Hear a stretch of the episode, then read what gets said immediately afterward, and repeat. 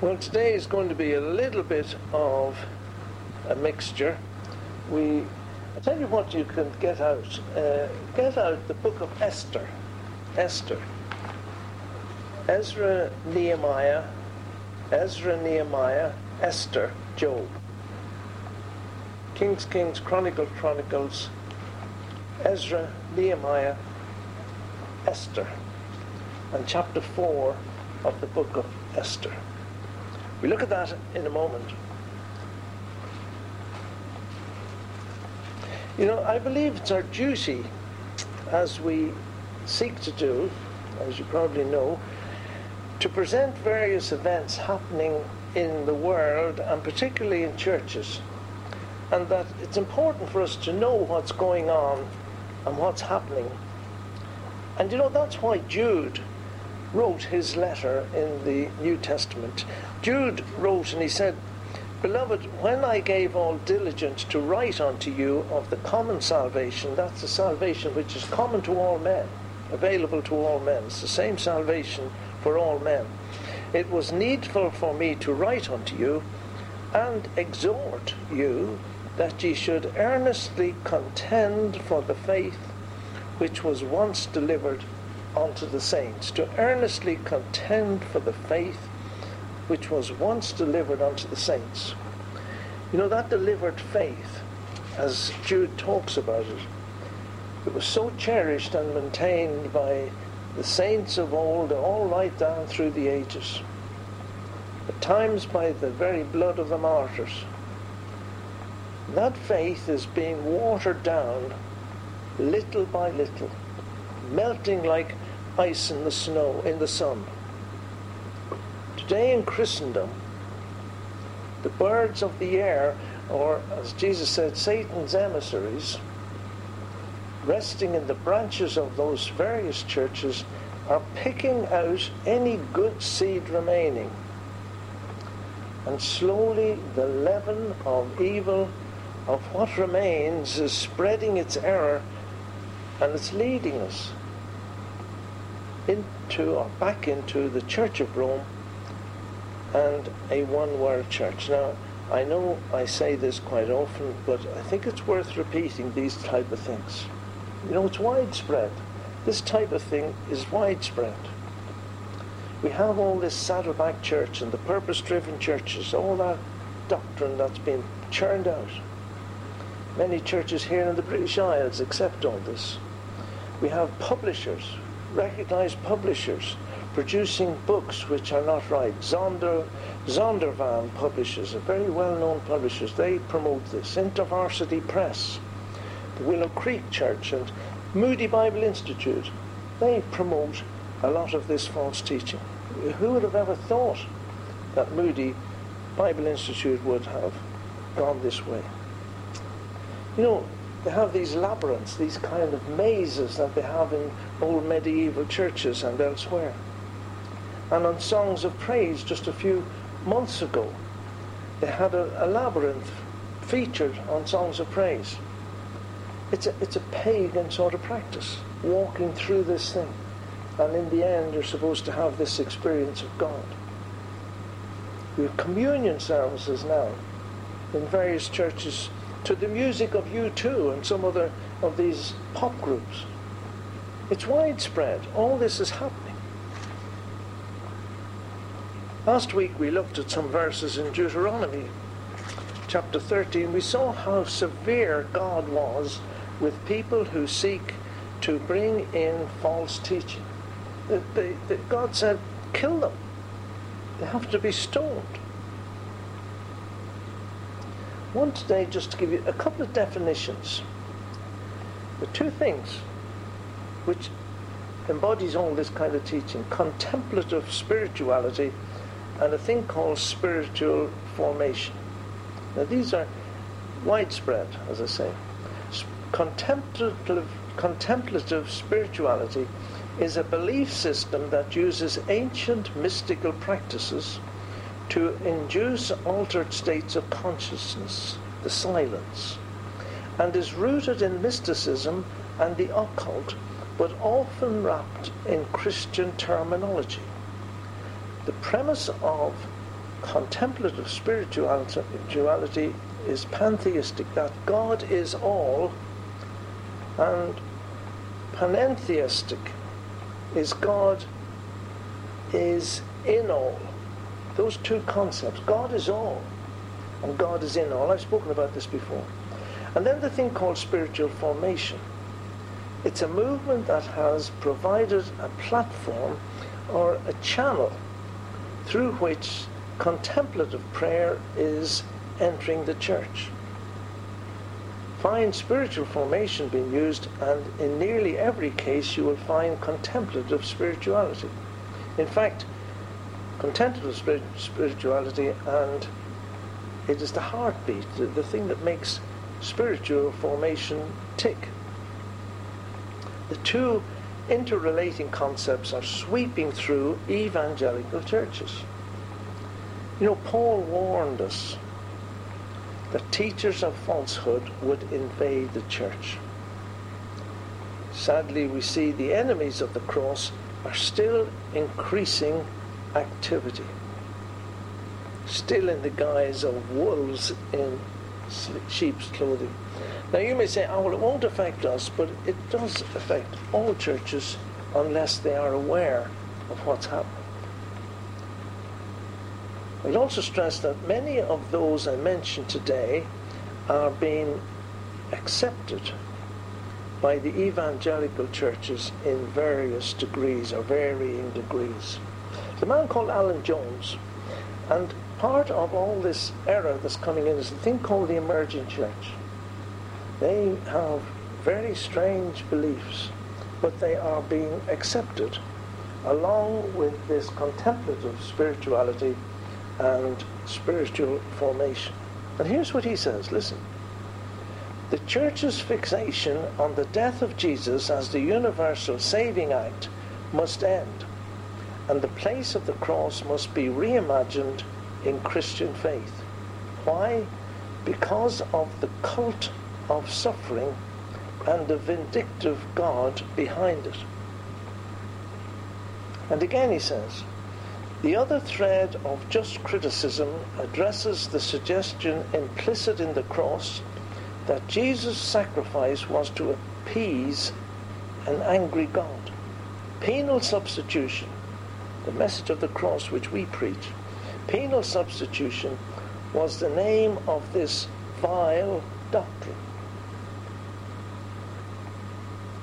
And you know, Steve Chalke, he was a Baptist minister, he, he has this theory as well, and we had that man, uh, Jeffrey Johns, the Dean of St. Albans, he said that this doctrine of the cross of Jesus Christ, he didn't agree with it, said it makes God sound like a psychopath. The whole thing, the whole doctrine of the substitutionary death of the Lord Jesus Christ is under attack.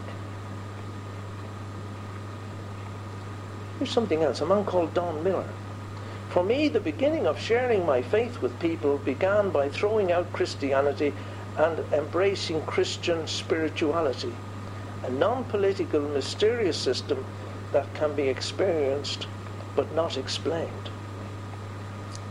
A man called Leonard Sweet, he says, New Light embodiment means to be in connection and information with other faiths. One can be a faithful disciple of Jesus without denying the flickers of the sacred in followers of Kali or Krishna. Kali is the goddess, that blood sucking goddess of Calcutta, Hinduism. Rick Warren says, I happen to know people who are followers of Christ in other religions. And he has a following of hundreds of thousands of pastors throughout the world. Now, there's a man called Thomas Merton, or there was a man called Thomas Merton, and he was a contemplative. He had this idea of praying, as do the, the, the Buddhists and the, the Hindus, a contemplative prayer type of individual. He's much vaunted by Rick Warren and others, and Kay Warren recommends his books, Warren's wife. And he could say, I see no contradiction between Buddhism and Christianity. I intend to become as good a Buddhist as I can. And he is promoted by these publishers, and his books are being read in places where you would least expect it. Another man, Peter Kreeft. Allah is not another God. We worship the same God. The same God. The very same God we worship in Christ is the God of the Jews and the Muslims. Those are people who are being accepted in many churches today. But there's a woman called Alice Bailey, an occultist, and she was the one actually who coined the phrase the New Age. She was actually the one who, who sort of coined that phrase, New Age. And she has some rare insights into this.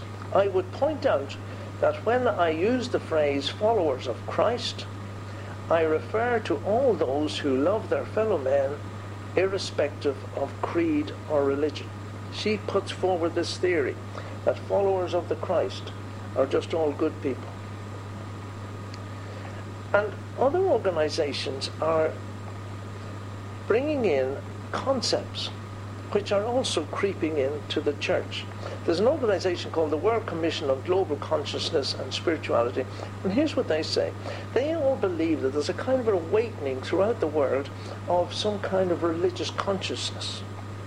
And we see this when we see fellows like Tony Blair going to going to speak on and lecture on religion and Christianity. The whole concept is strange.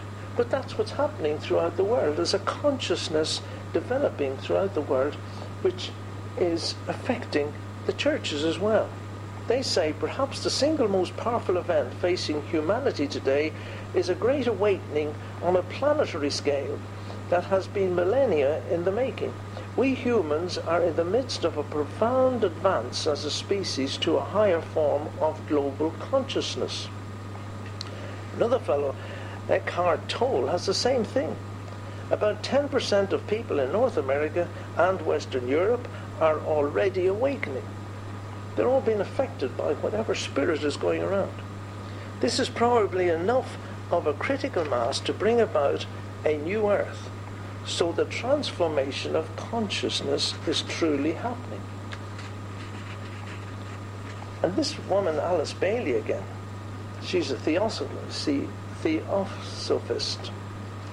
And she has a spirit guide, a spirit that teaches and guides her and dictates things to her. Very evil woman, this. But this spirit guide dictated this to her. The ushering in of the new world order will gather into its ranks all men of peace and goodwill, the embodiment of the emerging kingdom of God on earth. And that's what all these churches are trying to do. They're trying to form the kingdom of God on earth. Trying to get the world a better place because Jesus is coming back. And what about Rick Warren's global peace plan? This spirit speaking through Alice Bailey said, it will gather into its ranks all men of peace and goodwill. Listen to what Scripture says. The whole world lies under the sway of the wicked one. That's what's happening. Satan has the whole world under his sway. And Jesus said, Therefore, take heed that the light which is in you is not darkness. Take heed that the light that is in you is not darkness. You know, there's a whole new concept in missions, a whole new what they call missiology around now. They tell people that it is not necessary to leave your old religion, but just add belief in Jesus onto it. And this, this is not just here and there, it's becoming more prevalent. Places, people like YWAM, Youth with a Mission, and those kind of people have this kind of theology now. There's a man called Roger Oakland who, who writes a lot on these subjects, and I'm going to read out what he says. He says, My concern lies with the way missions is changing and how the gospel is being presented. To say that someone does not have to leave their pagan religion behind, and in fact they don't have to even stop calling themselves Hindu or Muslim, is not presenting the teachings of the Bible.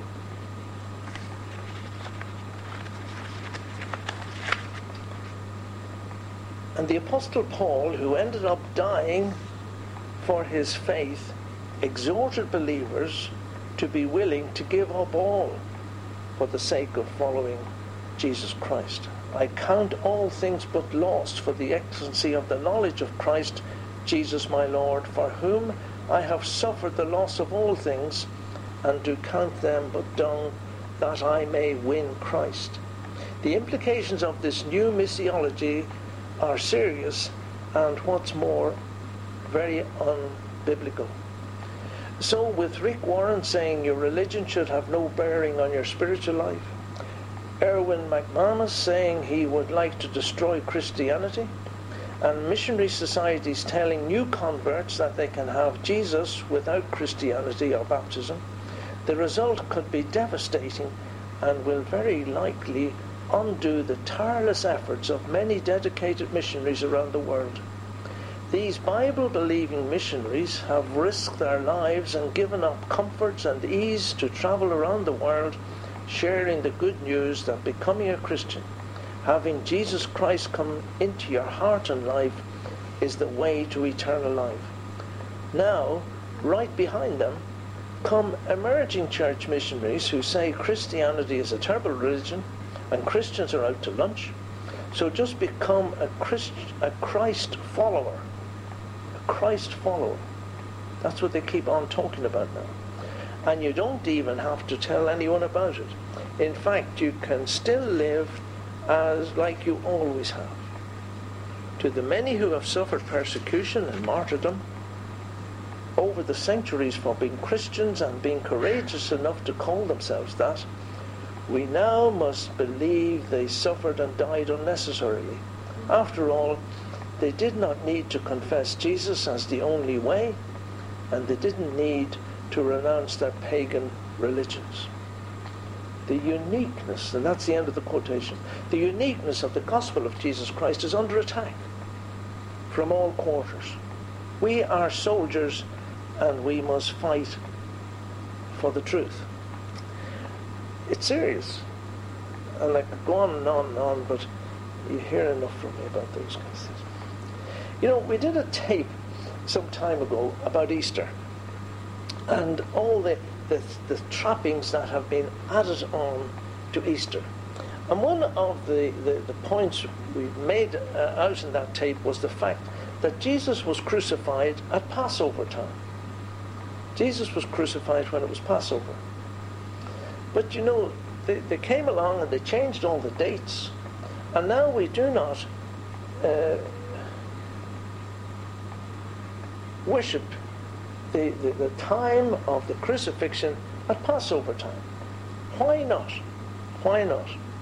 And in fact, I was looking at the dates this year, and it's interesting that this weekend, well, Friday and Saturday of just past, the feast of Purim took place in the Jewish calendar. The feast, the feast of Purim Festival of Deliverance was held on the 21st and 22nd of March this year. And that, if you go back down now to the book of Esther, I'm sure you all know the story of Esther. The observance by the Jews of the fast of Esther, which precedes the festival of Purim, began on Thursday, Thursday morning, and ended at sundown after the reading of the scroll of Esther towards the end of evening prayers in the synagogues. Passover this year is not until the 20th of April. from the 20th to the 26th of April is Passover. So again, we must beg the question why do we not celebrate the crucifixion and resurrection at the time of Passover? Well, that's just a point. The Feast of Purim, which is celebrated because of what happened in the book of Esther.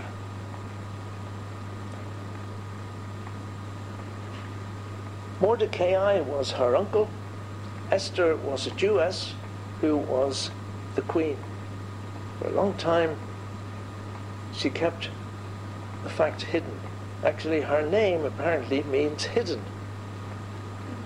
And there was a, a, man in the court called Haman who was a wicked man who hated the Jews. He hated Mordecai. Mordecai wouldn't bow and scrape to him. And that annoyed Haman. So Haman decided that he would erect a gallows for, for Mordecai and that he would take out action against all the Jews. And he persuaded the king to issue a decree which couldn't be changed, to issue a decree that all the Jews were to be slaughtered on a particular day. And that's the story. Mordecai heard about this and he was in sackcloth and ashes. And in chapter 4, you'd see that he rent his clothes and put on sackcloth with ashes and went into the midst of the city and cried with a loud voice. In fact, he made himself very objectionable as far as everybody was concerned uh, in the palace. And he went to the king's gate. Well, to go to the king's gate, to, to be even have a sour face in front of the king, was uh, you could be have your head removed very quickly. He went into the king's gate and clothed with sackcloth. And there was great weeping amongst all the Jews when they heard about this decree that they were all going to be uh, wiped out.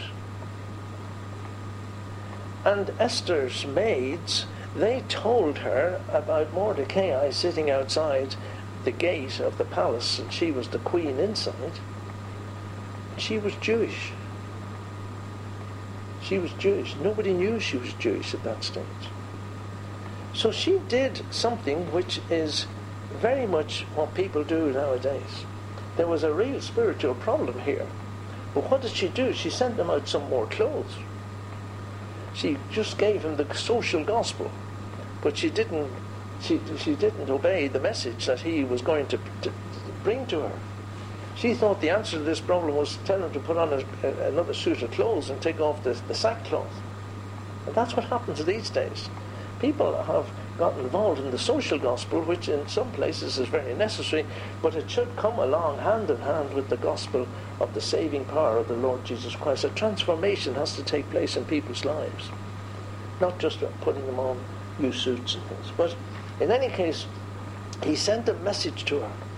And he says, just because you're in the palace, don't think this decree doesn't apply to you. In fact, he says, you will be wiped out like the rest of us because you're Jewish. And so he said to her, Perhaps it's for this time that you were born. And that's very thoughtful, isn't it? He says, If you don't do what God wants you to do, he'll get somebody else to do it. He great faith, this man, Mordecai. All he had to do to stop the whole thing would have been to salute Haman as he went in and say, Good morning. But he wouldn't do that because Haman was a wicked man. He was satanic. Well, he sent a message to Esther about the problem. And she says, this is interesting, a thing I hadn't noticed before. Esther 4 and verse 15 and 16.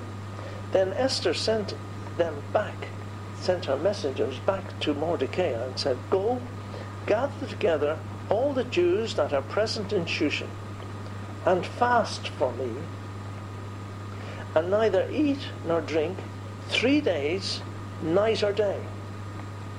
I also and my maidens will fast in like manner, and then I will go into the king, which is not according to the law, and if I perish, I perish. She couldn't just go into the king whenever she felt like it. But she was prepared to lay down her life here and to fast for three days and three nights.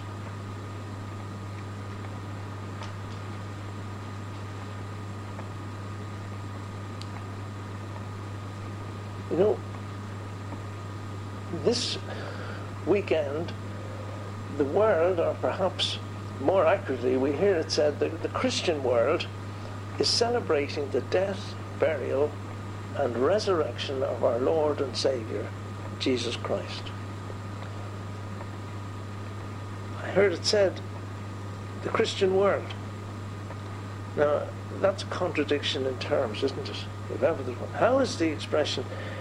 It sadly fix, it fits in very well to what the Christians are like in the world, mostly, unfortunately. The Christian world's religions are so mixed up, as we've been saying. The system of religions is so distinct from the Church of Jesus Christ, the bride of Christ. It's a vain attempt, uh, perhaps uh, unconsciously, to combine two things which don't match the world and being a Christian. You can't be a Christian and in the world at the same time, and of the world at the same time. True Christianity is not of this world. So, how can we combine the, the world and Christianity together? And unfortunately, that's what's happened. It's sewing on a bit of new cloth onto an old garment. It's like putting new wine into old bottles. It won't work. Everything is lost as a result of it. And the world has been celebrating the birth, the death, resurrection of the Lord Jesus Christ.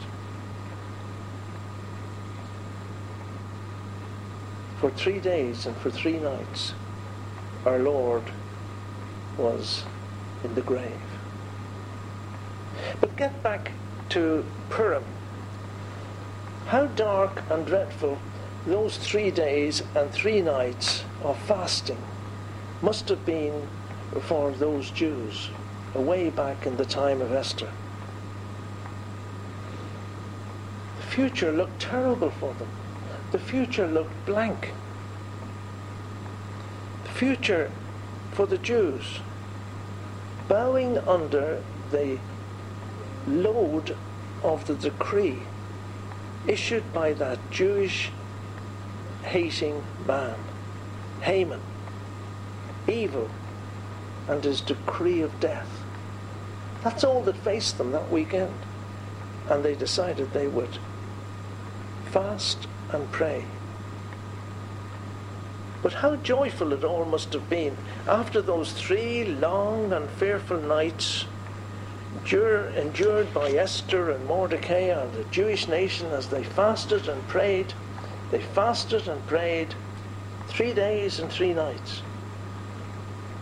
And you know, if you read on that story, it's a jolly good story. The scheming Haman, he was hanged on his own gallows, and the Jews were saved from annihilation. It's a wonderful story of hope. And the Jews from that time have been celebrating that feast ever since, the Feast of Purim.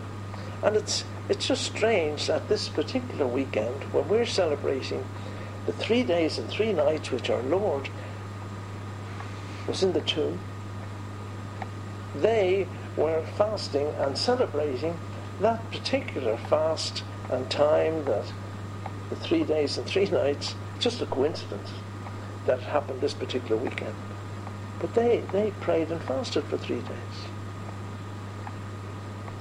You know, to a much greater degree, how dark were those three long nights and three long days to the apostles and to the followers of our Lord Jesus Christ.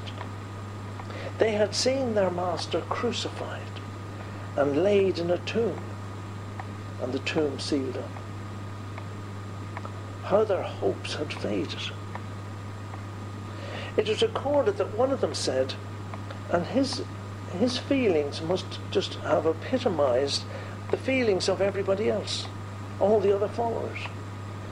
He said, We had trusted that he was the one who was about to redeem Israel. And besides all this, today is the third day since these things were done. Yes, and also some of our women astounded us, having been early at the tomb. And when they did not find his body, they came saying that they had also seen a vision of angels, who said that he was alive. And some of those with us went to the tomb and found it even as the women had said, but they did not see him.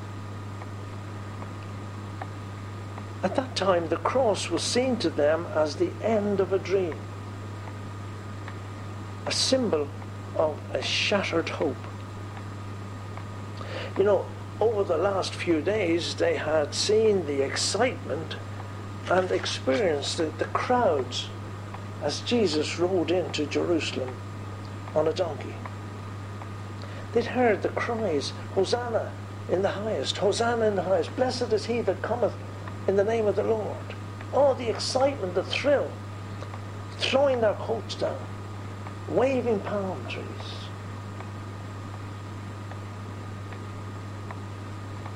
And then, a few days later, they saw that same crowd as an angry mob, crying, Crucify him, crucify him. We'll not have this man to reign over us. What a, a, week. They had seen the mockery of the trial by their church leaders and the Roman authorities collaborating together. A murderer had been released to the crowd instead of the one who went about doing good. It had been a confusing time. What mixed emotions they had felt, from very highs to the lowest depths of despair. What they did not realize at the time, of course, was that the cross, where the precious blood of the Lamb of God was shed, when it was shed, when Jesus died on the cross, it rang out the death knell for Satan. Because of the cross, Satan was a defeated foe. Death had been swallowed up in victory. Sin and death and the grave had been defeated forevermore. From then on, from that time on, from the cross, the law of the Spirit of life in Christ Jesus had made those disciples and millions more through the century since. It had made them free from the law of sin and death. From then on, these despondent believers would thank and praise God, who would cause them to triumph in Christ. What a change! All because of the cross of Jesus Christ. And these men can say that this cross, the message of the substitutionary death of the Lord Jesus Christ, should be done away with. It shows God as a psychopath.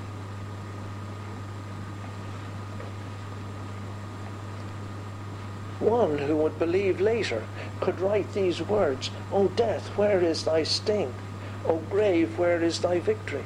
The sting of death is sin, and the strength of sin is the law. But thanks be to God, which giveth us the victory through our Lord Jesus Christ. You know, these apparent weak and frightened disciples could from then on, it says, they could be steadfast, unmovable, always abounding in the work of the Lord, for as much as they would know that their labour was not vain in the Lord. It's going to change them. They would hold forth the word of life and be prepared to suffer for their Lord. One of those who, who followed Christ later could say and explain that he went on frequent journeys in dangers he had from rivers dangers from robbers, dangers from my countrymen, dangers from the Gentiles, dangers in the city, dangers in the wilderness, dangers on the sea, dangers among false brethren. He could say that I have been in labour and hardship, through many sleepless nights in hunger and thirst, often without food, in cold and exposure. Apart from such things, there is the daily pressure. He had a concern, this man who wrote these, for the, the churches. And he would go on to say, But what things were gain to me, those I counted loss for Christ. Yea, doubtless I count all things but loss for the excellency of the knowledge of Christ my Lord, for whom I have suffered the loss of all things. But do not count them, but dung, that I may win Christ, and be found in him, not having mine own righteousness which is of the law, but that which is through the faith of Christ, the righteousness which is of God by faith Yet another one would write, My brethren, count it all joy when you fall into divers temptations.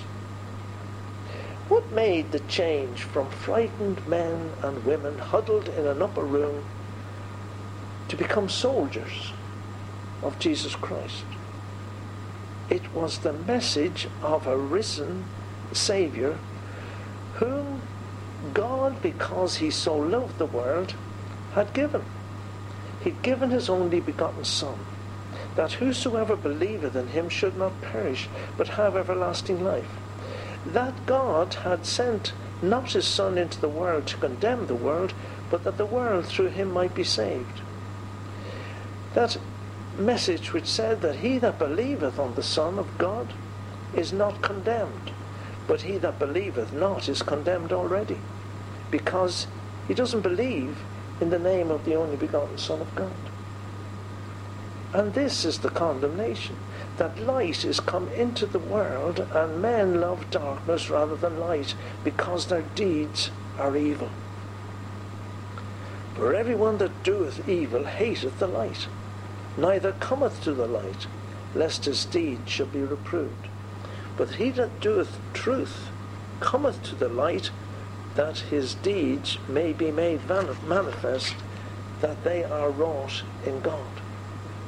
And this message, which they preached, that Christ died for our sins according to the Scriptures, and that he was buried and rose again the third day according to the Scriptures, that message was spread around the world and is still being spread around the world. In fact, these men, because of the resurrection of Jesus Christ and the indwelling power of the Holy Spirit, were described by their enemies as men who have turned the world upside down.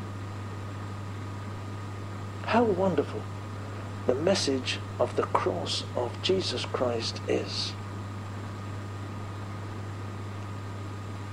The message of Passover was that the Lamb of God, the Lamb was slain and they were redeemed out of Egypt because the Lamb was slain. The message of the gospel is the Lamb of God. His blood was shed for you and for me, and we can be redeemed through the precious blood of the Lord Jesus Christ. We can move from the kingdom of darkness into the kingdom of light. It's no wonder it's no wonder that Paul could say, God forbid that I should glory save in the cross of our Lord Jesus Christ.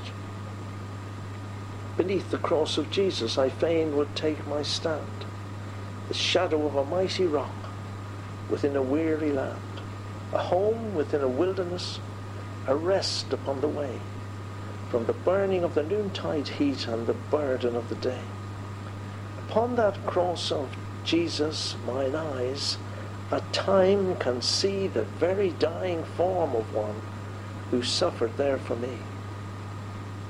And from my stricken heart, with tears, two wonders I confess the wonders of redeeming love and my unworthiness.